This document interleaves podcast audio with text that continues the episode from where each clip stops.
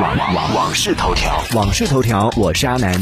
据携程发布的数据显示，在二零二一年春运热门航线当中，广州到成都、上海到成都、北京到成都、深圳到成都、杭州到成都、深圳到西安等位列前十。此外，全国多地返乡机票的价格都呈现出了下降趋势，其中北京到重庆、上海到广州的降幅超过百分之六十。而据携程租车发布的数据显示，在国家倡导就地过年的大环境之下，租车本地用车的需求呈现出了上涨趋势，本地流量占比从疫情前的百分之二十上涨到了百分之四十五。春节期间最受欢迎的车型集中在经济型和 SUV，预定占比是全部车型的七成左右。更多新鲜事就在网视头条。